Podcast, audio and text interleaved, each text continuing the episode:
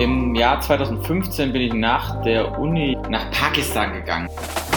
Also für uns war immer klar, dass Unternehmer Vorbilder sein sollen und wir auch als Personen Vorbilder sind.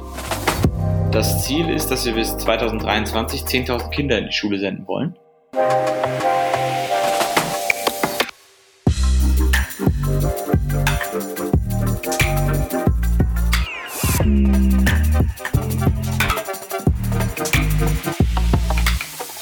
Herzlich willkommen zur ersten Folge des Shopify Podcasts Erfolgsgeschichten aus dem E-Commerce.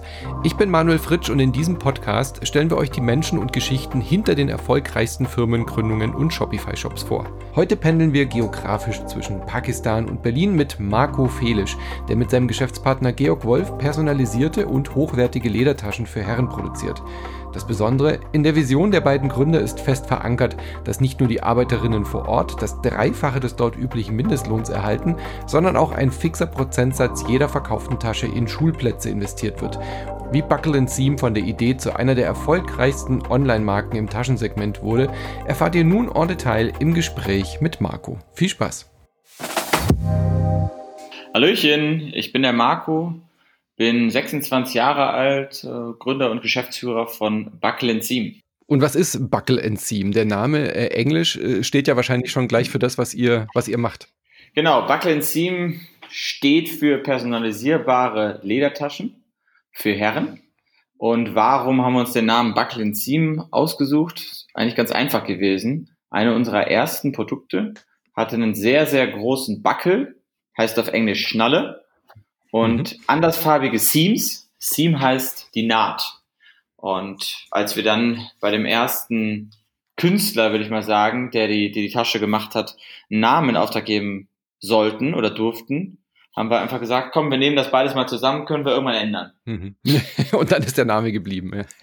Genau, dann ist der Name geblieben, weil wir die ersten fünf, sechs Modelle, die wir damals entwickelt hatten, alle im gleichen Stil gemacht hatten. Alle hatten diese absetzenden Nähte und eine große Schnalle, die mhm. wir damals sehr schön fanden und einzigartig war.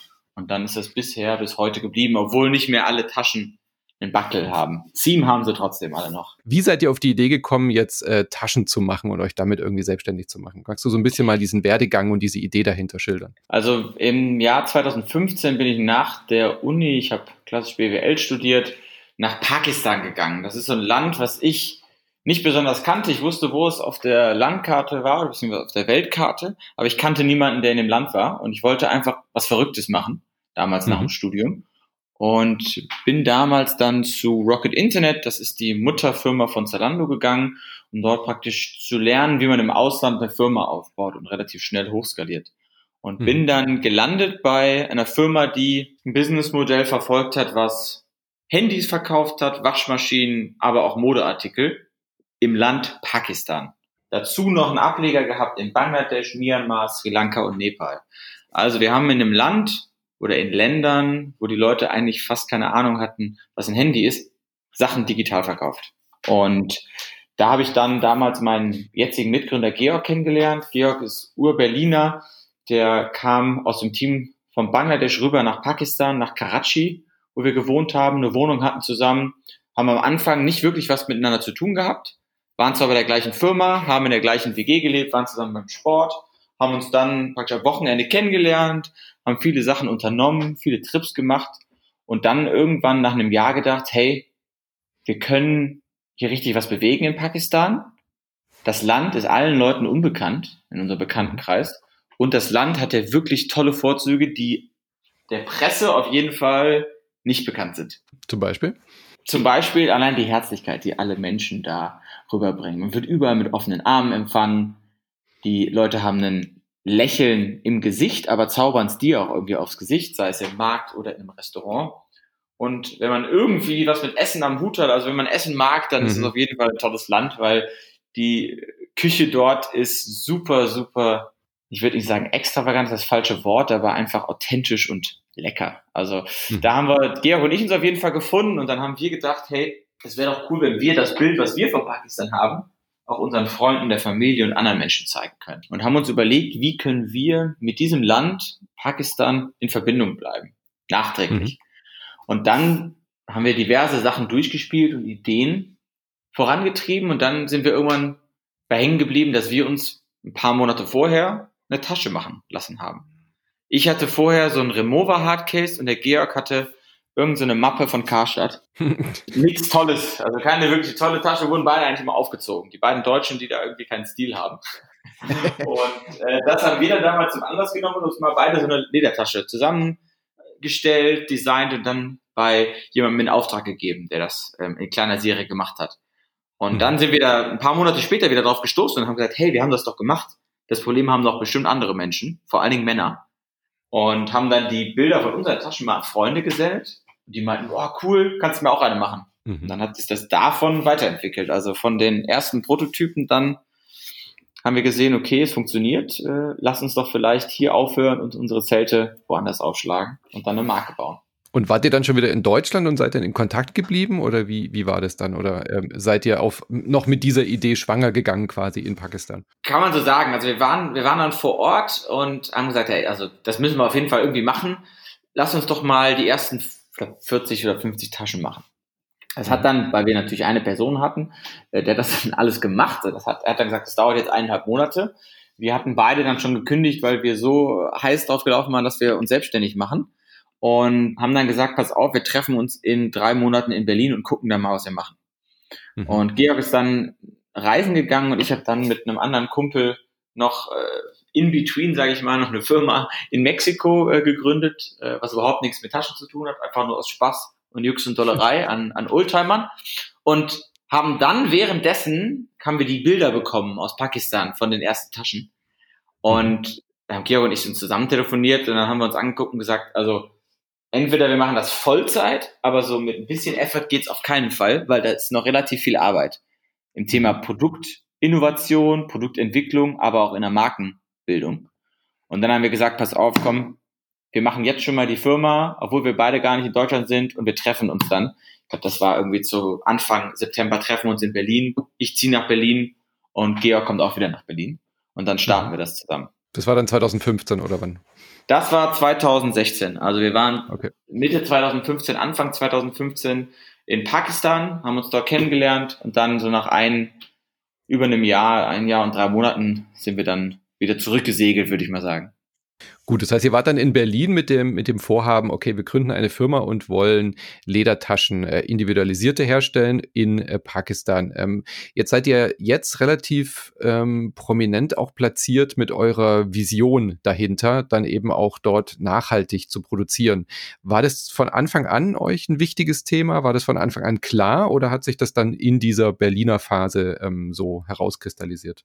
Also für uns war immer klar, dass Unternehmer Vorbilder sein sollen und wir auch als Personen Vorbilder sind, egal wo wir agieren, ob wir jetzt im Privatleben irgendwo Fußball spielen oder Squash spielen oder generell äh, vor einer großen Menschenmenge stehen. Wir wollen einfach als mhm. Vorbilder agieren. Das heißt für uns, wir wollen auch Leute motivieren, so was ähnliches zu machen. Und das kriegt man nur, indem man polarisiert. Und äh, für uns bedeutet einfach ganz klar intrinsisch, wenn wir Erfolg haben, sollen auch andere Leute davon profitieren. Und wir wollten ganz am Anfang zeigen, vor allen Dingen auch der Berliner Szene ein bisschen, dass man auch direkt von Anfang an was Soziales machen kann, obwohl man natürlich long-term irgendwann mal profitorientiert ist. Also das war uns ganz klar, dass wir zum einen immer fair produzieren. Also ich finde, da geht gar kein Weg dran vorbei heutzutage. Oder wir als Team auch finden einfach, das sollte überhaupt gar kein USP, also kein Alleinstellungsmerkmal mehr sein für irgendwelche Menschen, dass jemand fair produziert, sondern das sollte einfach Usus sein, dass jemand umweltverträglich produziert oder eine Marke sollte auch für uns normal sein. Und da gehen wir ja gerade langsam hin, glaube ich, in der Gesellschaft. Und das Dritte mhm. für uns ist einfach, wir haben uns entschieden, ganz am Anfang, dass wir drei Prozent unserer Umsätze spenden für soziale Initiativen in Pakistan.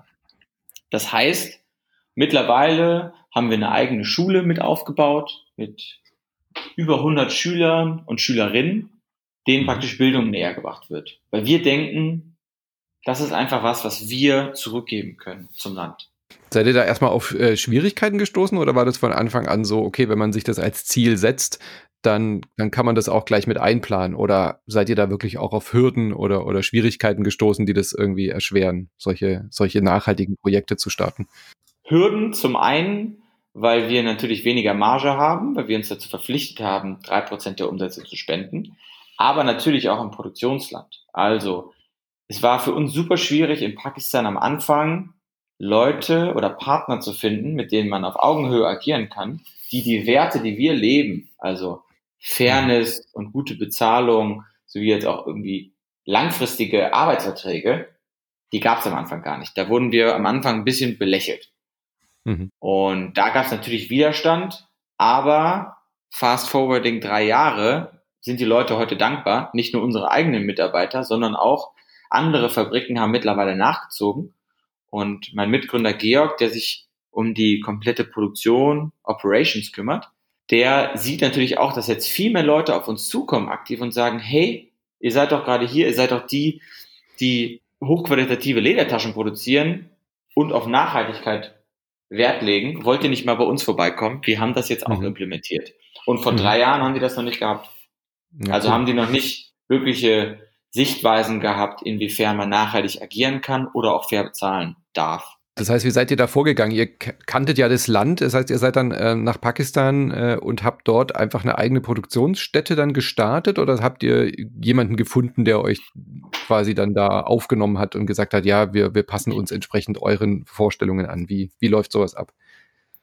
Also am Anfang, der einfachste Weg ist natürlich, man findet einen Hersteller, der genau das macht, was man möchte.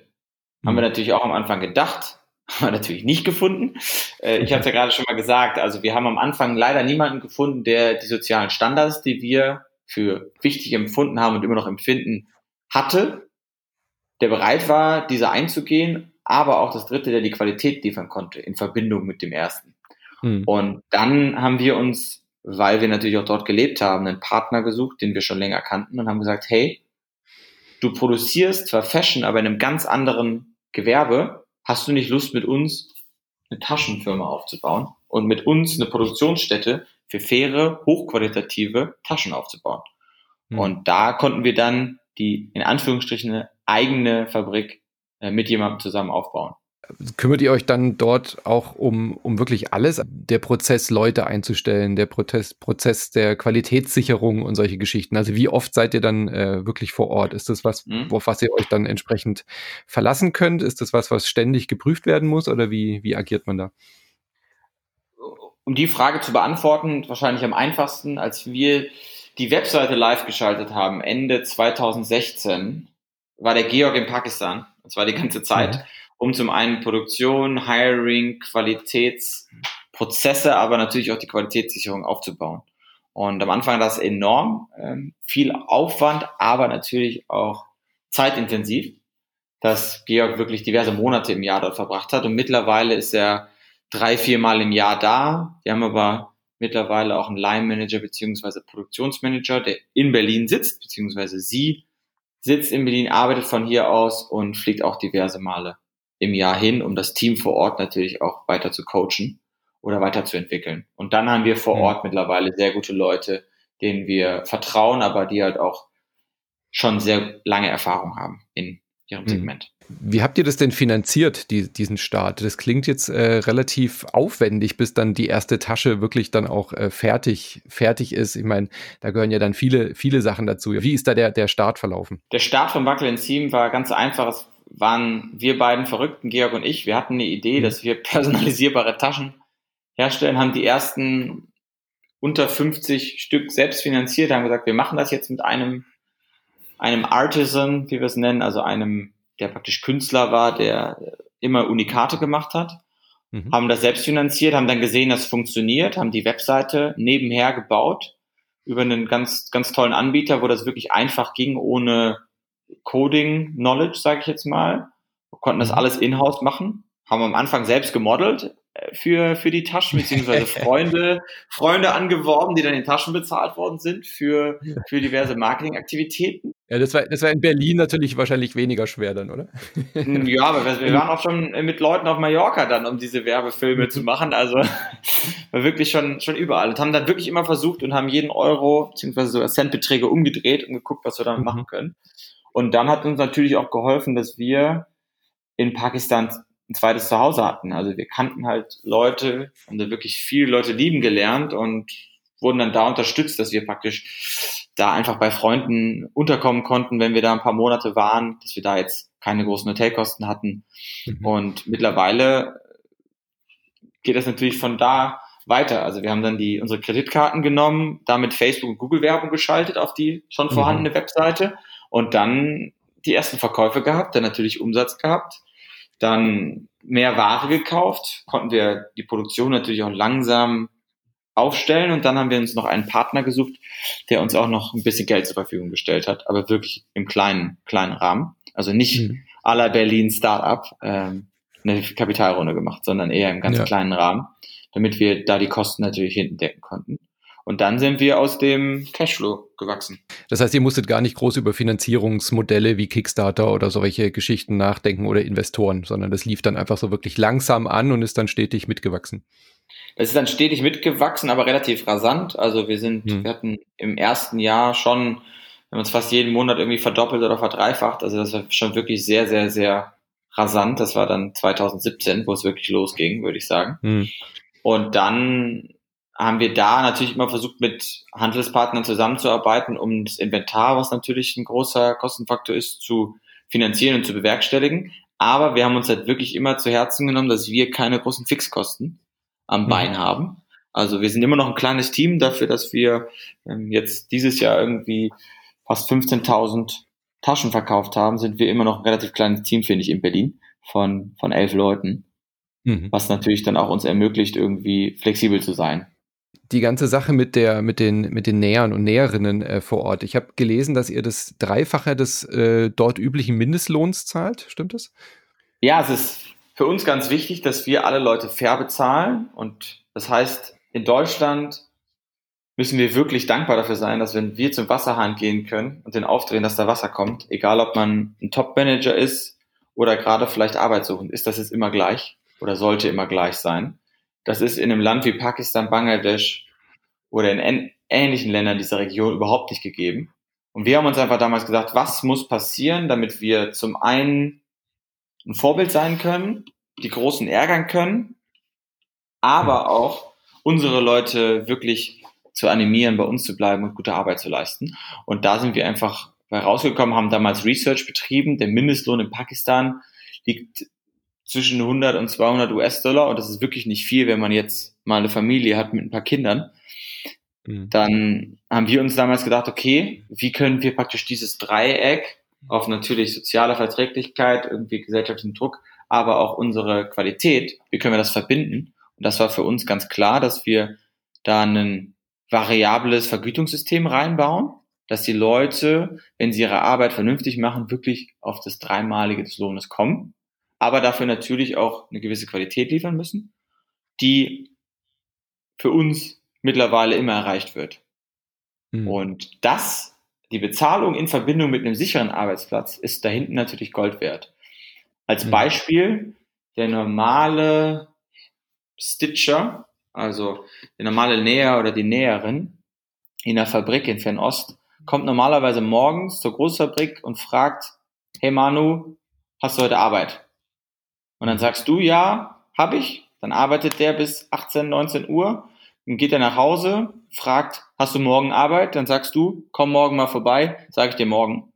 Und dann fährt er morgens wieder eine Stunde dahin und dann sagst du, nee, heute habe ich leider nichts, fahr bitte wieder nach Hause. Und das wollten wir halt umgehen. Weil für uns war es irgendwie immer klar, dass Leute, wenn sie einen Arbeitgeber haben, dass der auch sich ein bisschen um sie kümmert, in Anführungsstrichen ein bisschen. Und deswegen haben wir damals ganz klar Arbeitsverträge mit allen Mitarbeitern geschlossen und versuchen diese auch praktisch zu enforcen, dass wir halt drei Monate vorher, falls es mal runtergehen sollte in der Produktion, den Menschen vorher Bescheid geben können und sagen, in drei Monaten musst du dir vielleicht was Neues suchen. Ich meine, es sind ja Arbeitnehmerrechte, die wir hier ähm, zum Glück ja schon länger kennen und auch ähm, ähm, schätzen gelernt haben. Aber umso wichtiger, dass dann eben auch in, in anderen Ländern, wenn auch Produkte hier verkauft werden, dann dort auch für die entsprechenden Arbeitsrechte äh, gesorgt wird. Ja.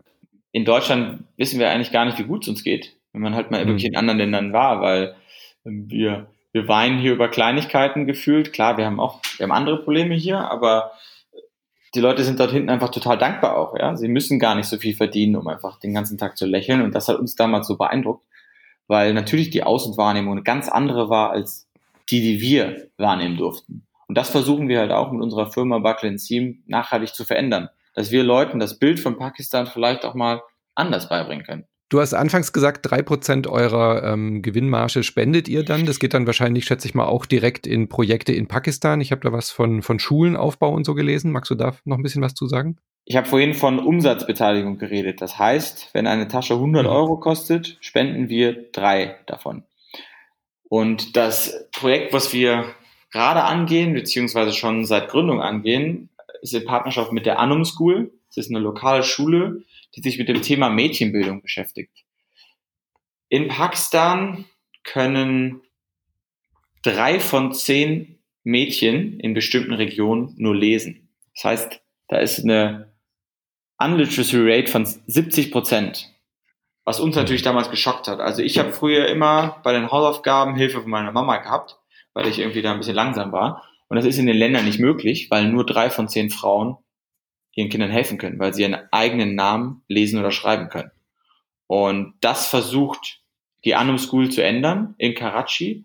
Und zwar versuchen die aktiv Mädchen in die Schule zu ziehen, die Väter beziehungsweise den gesellschaftlichen Druck zu lockern und den Mädchen, die normalerweise lernen sollen, wie man den Haushalt schmeißt, Zugang zur Bildung zu geben. Ähm, ihr macht ja Taschen aus, aus Rindsleder. Wie sieht's da aus mit der Nachhaltigkeit? Ist das dann da auch ein schwierigeres Thema, jetzt irgendwie so Bioleder oder solche Geschichten zu bekommen? Oder wie ist da der aktuelle Stand bei euch? Klar, Leder ist ein Naturprodukt. Also den meisten Leuten ist gar nicht klar, woher das Leder wirklich kommt, was, was wir verarbeiten. Und zwar ist es in Anführungsstrichen ein Abfallprodukt. Ja? Also mhm. die Fleischindustrie konsumiert Rindfleisch oder in anderen Regionen nimmt man Lamm oder, oder ähnliche. Wir nehmen Rind, weil es das hochqualitativste ist. Das ist enorm dick und strapazierfähig und wird normalerweise, wenn es nicht für die Lederindustrie genutzt wird, weggeschmissen. Mhm. Das heißt, im ersten Punkt ist es schon mal nachhaltig, weil was nicht weggeschmissen wird und nichts neu erzeugt werden muss. Und dann gibt es im zweiten Schritt natürlich diverse Literatur, die sagt, dass die Ledergerbung ein enorm dirtyes Business ist, um das mal auf Englisch mhm. auszudrücken. Und da haben wir uns natürlich am Anfang auch mit beschäftigt, weil es geht unglaublich viele Gerbereien, auch natürlich in Fernost, die noch nichts gehört haben von Abwasserreinigungsmethoden oder ähnlichen Chemiealternativen. Und wir haben uns aber im Norden von Pakistan mit einem Partner zusammengesetzt. Das ist eine Gerberei, die international auch viele italienische und amerikanische Hersteller beliefert, die mhm. eine Abwasserfilterungsanlage haben und da natürlich auch natürliche Gerbungsmethoden einsetzen. Sprich, den Impact, den wir haben, der wird relativiert durch nicht nur Förderung des Abwassers, sondern auch durch innovative Mittelbenutzung bei der Gerbung.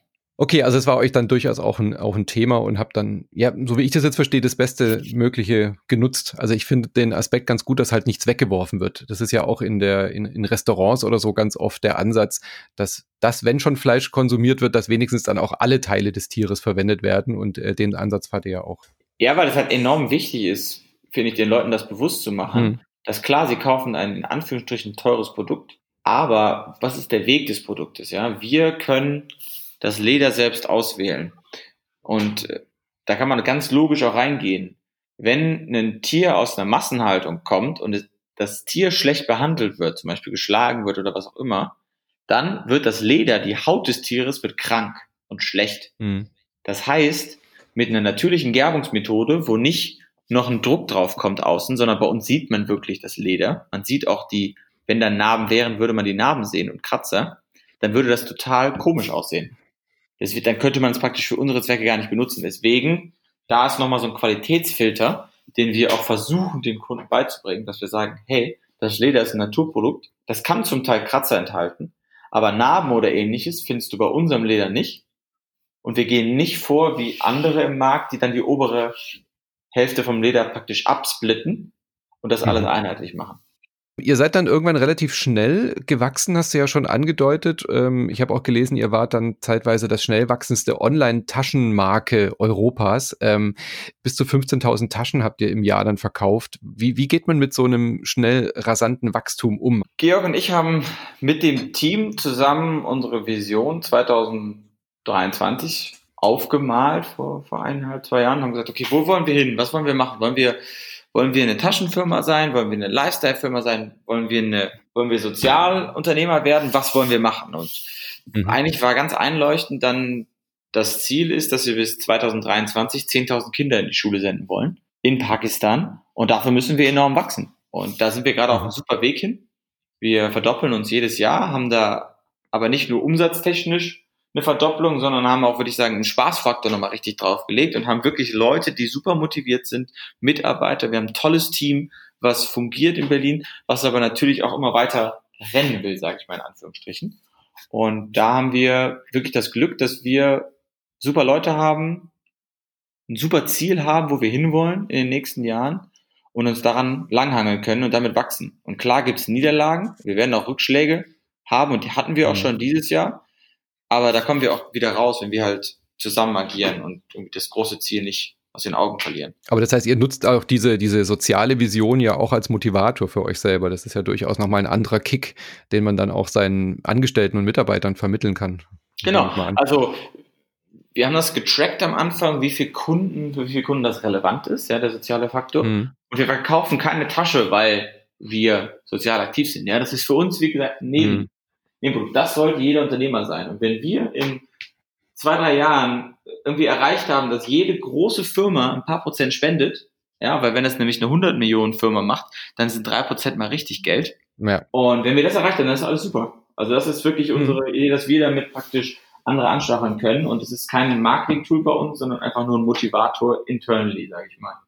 Also für mhm. unsere Mitarbeiter, aber natürlich auch für uns. Du hast gerade von äh, Niederschlägen oder Rückschlägen gesprochen und Herausforderungen. Das finde ich immer besonders spannend bei, beim Thema Gründung, weil eigentlich mit allen, die, mit denen ich hier auch gesprochen habe in dem Podcast-Projekt und so weiter, es geht immer, es geht nie ohne Rückschläge und ohne Niederlagen, aber meistens entsteht da ja auch was Positives heraus.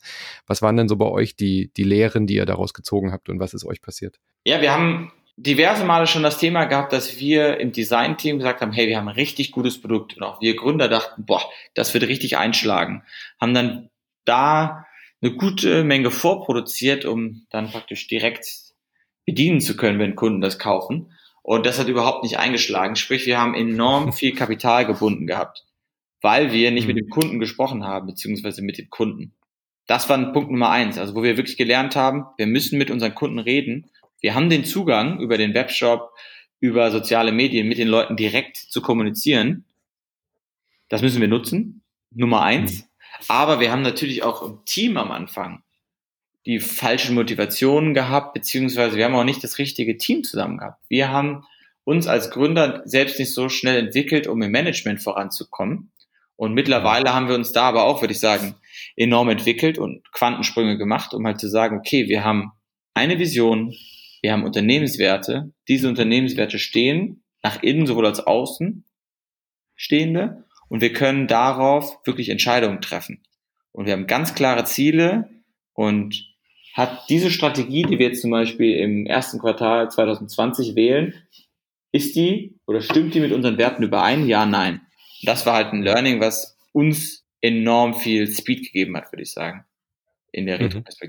Das ganze Thema E-Commerce ist ja durchaus wahrscheinlich ähm, ausschlaggebend gewesen für euch, oder? Also euch war von Anfang an klar, wir, wir gründen eine Firma und das funktioniert nur so in der Form, wie wir uns das vorstellen, wenn wir halt äh, einen Online-Shop machen und darüber direkt unsere Produkte verkaufen. Oder wart ihr zwischendurch auch mal überlegen, wir machen eine ganz klassische äh, Marke, versuchen in den Einzelhandel zu kommen und so weiter? Ähm, wie war da euer, euer Herangehensweise? Wir haben bei der Firmengründung ganz klar die Nische gesehen, dass es kein digitalen Player gibt im Herrentaschensegment.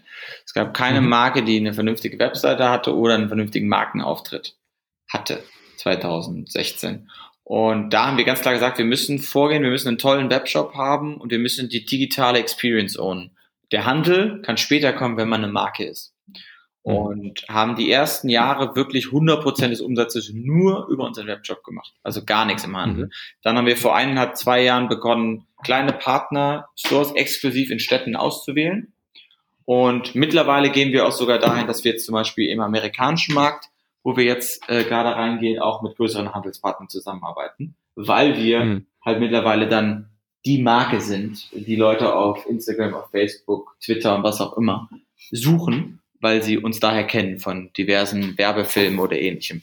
Aber da muss man ja erstmal hinkommen und das habt ihr halt direkt äh, erreicht über, über das Produkt, über den Direktvertrieb dann. Genau, über den Direktvertrieb, aber auch natürlich die direkte Markenbildung. Also wenn man eine tolle mhm. Webseite hat, kann es ja immer noch Leute geben, und die gibt es wahrscheinlich auch weiterhin, die noch nicht bereit sind, online einzukaufen, sondern die das dann noch mhm. im Laden einkaufen sollen. Und dann können wir praktisch die Leute verbinden. Wir können die Leute digital auffangen und dann sagen, pass auf, geh doch mal nach Hamburg in den Laden an die Innenalster und schau dir die Tasche dort an wenn die Leute nicht bei uns gekauft haben. Ne? Also da gibt's natürlich auch. Und der Fokus wird aber auch weiterhin in den nächsten Jahren für uns immer online Direct to Consumer bleiben. Seid ihr direkt bei Shopify gelandet oder hattet ihr noch andere Sachen ausprobiert? Was waren da so eure Erfahrungswerte? Wir haben am Anfang super viel verglichen. Um den ersten Webshop zu machen, war Shopify super einfach. Wir haben relativ wenig Coding-Knowledge gehabt, konnten dann über so einen Page-Builder das relativ schnell zusammenschustern und innerhalb von drei, vier Tagen live gehen. Zwischenzeitlich hatten wir uns mal was anderes angeschaut, was aber bei der Skalierung überhaupt keinen Sinn macht, überhaupt keinen Mehrwert hat. Und mittlerweile sind wir wirklich Shopify Brand Ambassadors geworden, weil du musst dir keine Sorgen machen über ein Hosting. Wir hatten jetzt letztes Jahr irgendwann mal einen TV-Auftritt. Normalerweise würden dann deine Server glühen, das konnte easy abgefangen werden. Wir haben keine Probleme mehr mit dem Checkout, dass da irgendwas kaputt gehen kann, weil das einfach ein sicheres Environment ist. Also das ist auf jeden Fall mhm. super. Und mittlerweile bietet es ja auch super viele Bezahlmöglichkeiten an und ist in Deutschland ja auch weit verbreitet. Das ist enorm schön zu sehen, dass man da halt so viele Sachen aus einem hat und wir uns ganz klar fokussieren können. Ich kann mich hm. fokussieren mhm. aufs Marketing, auf die Conversion Rate Optimierung. Mein Mitgründer kann sich auf das Thema Operations und Product komplett fokussieren. Und dann die Teams untereinander können sich auch wirklich in ihrer Expertise digital weiterentwickeln. Und wir müssen uns nicht mit einem Webshop beschäftigen, in Anführungsstrichen. Was würdest du den Gründern und Gründerinnen äh, mitgeben wollen, wenn du jetzt so zurückblickst auf deine Gründerstory? Was hättest du dir selber geraten und was kann man da daraus mitnehmen? Also was würdest du jetzt dir quasi selber sagen, wenn du noch mal am Anfang stünden würdest? Ich würde mir selber sagen, dass ich mir Mentoren suchen soll, relativ schnell, idealerweise drei, vier Leute, die deutlich weiter sind als ich selbst, mhm. können auch von einem ganz anderen Feld sein. Also wenn man jetzt eine, eine Software-Company gründet, kann das auch gerne ein E-Commerce-Gründer oder Manager sein, aber auch vice versa oder auch mal ein Lehrer als Beispiel, der sehr erfahren ist, der einen praktisch coacht in mhm. Lebenserfahrung, aber natürlich auch Arbeitsentscheidungen und Prozessen. Und mittlerweile, wir haben jetzt im Oktober ein Büro in New York aufgemacht, jeden Morgen eine Stunde zur Arbeit gefahren mit der U-Bahn, habe jeden Morgen gelesen. Das hat mir so viel Ruhe gegeben, aber auch einfach Weitblick. Es gibt da diverse Bücher, die ich gerne gehabt hätte früher. Als hm. Beispiel, one, eins heißt Get Grip on Your Business. Das ist ein Buch wirklich, wo einem das eins zu eins der Gründe erklärt wird von, dass man eine Strategie haben muss, die wirklich wasserfest ist, dass man das Team vernünftig aufbauen muss, aber auch seine Werte sowie die Financial Cashflow Planning Ideen haben muss. Und das hätte ich gerne mal gehabt. also am eigenen Leib dir selber erarbeiten müssen, sozusagen. Ja, ich meine, das Buch war da. Ich habe es nur mhm. nicht gelesen, beziehungsweise mir definitiv nicht die Zeit genommen, ein Buch zu lesen, weil ich dachte, ich habe tausend andere Sachen zu tun, die viel mhm. wichtiger sind, als jetzt da so ein komisches Buch zu lesen, weil die werden mir schon nichts da drin erzählen, was ich nicht selbst kann. Und das einfach irgendwie zu erfahren, das versuche ich jetzt auch anderen Leuten mitzugeben, weil es einfach, das meiste steht schon irgendwo. Viele Leute haben es schon erlebt und die Experiences, die man macht, klar, im Software-Thema ist das wahrscheinlich was anderes, aber bei einem physischen Produkt und digitalen Marketing, da hm. sind die Sachen schon oft passiert und man muss nur die richtigen Leute finden, in Anführungsstrichen, die das ähnliche Problem schon mal hatten und die können dir dann den Umgang erklären und dann spart man sich ganz viel ausgefallene Haare, glaube ich. Du hast schon so ein bisschen über deine Vision äh, fürs nächste Jahr gesprochen oder für die, für die, für die Zukunft. Äh, was steht jetzt so an? Also wo geht die Reise hin für euch ähm, so in, in der Zukunft? Was kann man da noch erwarten bei euch? Mhm. Also in Q1 von 2020 auf jeden Fall für uns nochmal der Fokus Amerika. Wir haben das Büro noch bis März in New York erstmal. Und mein Mitgründer und ich werden da sein, werden einfach gucken, inwiefern der amerikanische Retail-Markt mit dem digitalen Markt zusammen funktioniert, inwiefern wir die Marktansprache ändern müssen. Und in Deutschland wird es einfach der Teamausbau sein. Also wir haben zwei sehr, sehr, sehr spannende Projekte, wo es einfach um die Produktentwicklung mit Bestandskunden geht, was wir mhm. vorantreiben wollen, aber natürlich auch die digitale Markenentwicklung in Deutschland beziehungsweise im Dach, im Dachraum, dass wir das weiter vorantreiben und da auch weiter wachsen. Nicht nur digital, sondern auch stationär dann im Handel. Es gibt noch viele Herren ohne Tasche höre ich daraus. Es gibt äh, enorm viele Herren, die irgendwelche Taschen haben, aber die dann wahrscheinlich so ein Laptop-Mitbringsel haben, was sie bekommen, wenn sie den Betriebslaptop in den Stand setzen oder nehmen. Von daher, wir sind der Meinung, dass es da sehr, sehr viele Menschen gibt, die noch Bedarf haben einer schönen oder personalisierbaren Tasche, weil diese, mhm. diese schwarzen, langweiligen Taschen, die irgendwie immer gleich aussehen, finden wir doch dann irgendwie ein bisschen, bisschen komisch, würde ich sagen. Und ich meine, bei uns kann man die Farbe auswählen, das Innenfutter auswählen, von grünen Booten bis hin zu gepunkteten Innenfutter und das gleiche noch mit der Initialgravur abwinken. Ich denke, das ist eigentlich schon ganz cool. Und wenn das dann noch von einer Marke ist, mit der man sich vereinbaren kann, dann hm. haben wir da, glaube ich, den Nerv getroffen und hoffen natürlich auch, dass da viele Leute dann weiter hingehen, die noch bewusster werden. Und ich meine, das Thema Conscious Consumerism ist ja gerade in aller Menschensmunde. Und da wollen wir uns einfach auch noch weiterentwickeln und da die richtigen Leute dann auch ja. informieren, dass es uns gibt, dass man nicht irgendeine Tasche auf einem Marktplatz kaufen muss, sondern eine Tasche mit Herz, sage ich mal. Habt ihr denn gemerkt, dass dieses bewusste Einkaufen jetzt euch auch ähm, ähm, mehr Umsatz äh, oder mehr Zulauf beschert? Du hast am Anfang gesagt, dass es ja nicht das Hauptkriterium ist für die, für, für die Käufer, aber ähm, ist das ein, ein, ein Faktor, der jetzt stärker ins, zu, ins Gewicht fällt bei euch? Merkt ihr das? Du, du musst natürlich fra also abwägen zwischen was heißt bewusst, ja, was heißt Nachhaltigkeit, ja, das, wir haben ja bei uns hm. verschiedene Faktoren. Wir haben einmal die nachhaltige Gerbung, wir haben einmal die faire Produktionsstätte, beziehungsweise die faire Produktion. Und das dritte ist unser, unser Impact-Programm, wo wir sagen, da brennen wir für, es hat nichts mit dem Business zu tun, es ist einfach nur, weil wir glauben, dass Unternehmer was anderes machen müssen. Und manche Faktoren wiegen mehr, wie zum Beispiel faire Produktion, das ist wirklich im Kommen, das freut uns, dass die Leute da mehr drüber nachdenken, aber der dritte Faktor, also das, was wir extra machen, das interessiert immer noch viele Leute aus unserer Sicht zu wenig und da wollen wir dann arbeiten, mhm. aber wie gesagt, es wird nicht ein Verkaufskriterium sein für uns. Wir werden nicht mhm. sagen, die Leute sollen die Tasche kaufen, weil dafür Mädchen in die Schule kommen, sondern es ist deine Tasche, sie ist personalisierbar, sie ist hochqualitativ, fair produziert und von einer Marke, die deinen Werten übereinstimmt. Und dann kann mhm. jeder sich das selbst ausmalen und, und das Produkt steht trotzdem im Vordergrund. Ja. Genau, das Produkt, das Design, ich meine, im Endeffekt brauchst du eine Tasche, die muss deinen Ansprüchen gerecht werden. Wenn du jemand bist, der mit dem Fahrrad zur Arbeit fährt, brauchst du einen Umhängegurt. Wenn du jemand bist, der mit der Bahn fährt oder mit dem Auto, dann brauchst du was anderes. Ne? Mhm. Sowohl als auch bei der Reisetasche. Also da gibt es natürlich immer verschiedene Faktoren. Wunderbar. Dann danke ich dir auf jeden Fall für diese Einblicke in eure Unternehmensgeschichte, in eure Vision und äh, die, die, der, der Werdegang. Vielen lieben Dank für deine Zeit und auf dass noch viele Firmen und viele Gründer und Gründerinnen sich da eine Scheibe abschneiden und euch als Vorbild nehmen, so wie ihr das auch äh, als Intention hattet. Vielen lieben Dank. Danke dir. Das war sie, unsere erste Folge des neuen Shopify Podcasts. Ich hoffe, ihr konntet einige interessante Dinge für euch mitnehmen und seid auch nächstes Mal wieder mit dabei. Nächste Woche fahren wir in den Süden nach Freiburg. Wusstet ihr, dass Jeans das schmutzigste Produkt im ganzen Bekleidungssektor ist? Miriam Henninger und Walter Blaut wollen das ändern und haben Fair Jeans gegründet. Fair Jeans kümmert sich um nachhaltig und fair produzierte Jeansmode. Das hört ihr nächste Woche bei uns hier im Shopify Podcast. Und wenn ihr selbst einen eigenen Shop aufmachen wollt, könnt ihr das ganz einfach tun auf shopify.de-kostenloser-test. Und wer weiß, vielleicht seid ihr dann in Zukunft in einer der nächsten Folgen des Shopify Podcasts auch zu hören mit eurer Erfolgsgeschichte. Viel Erfolg!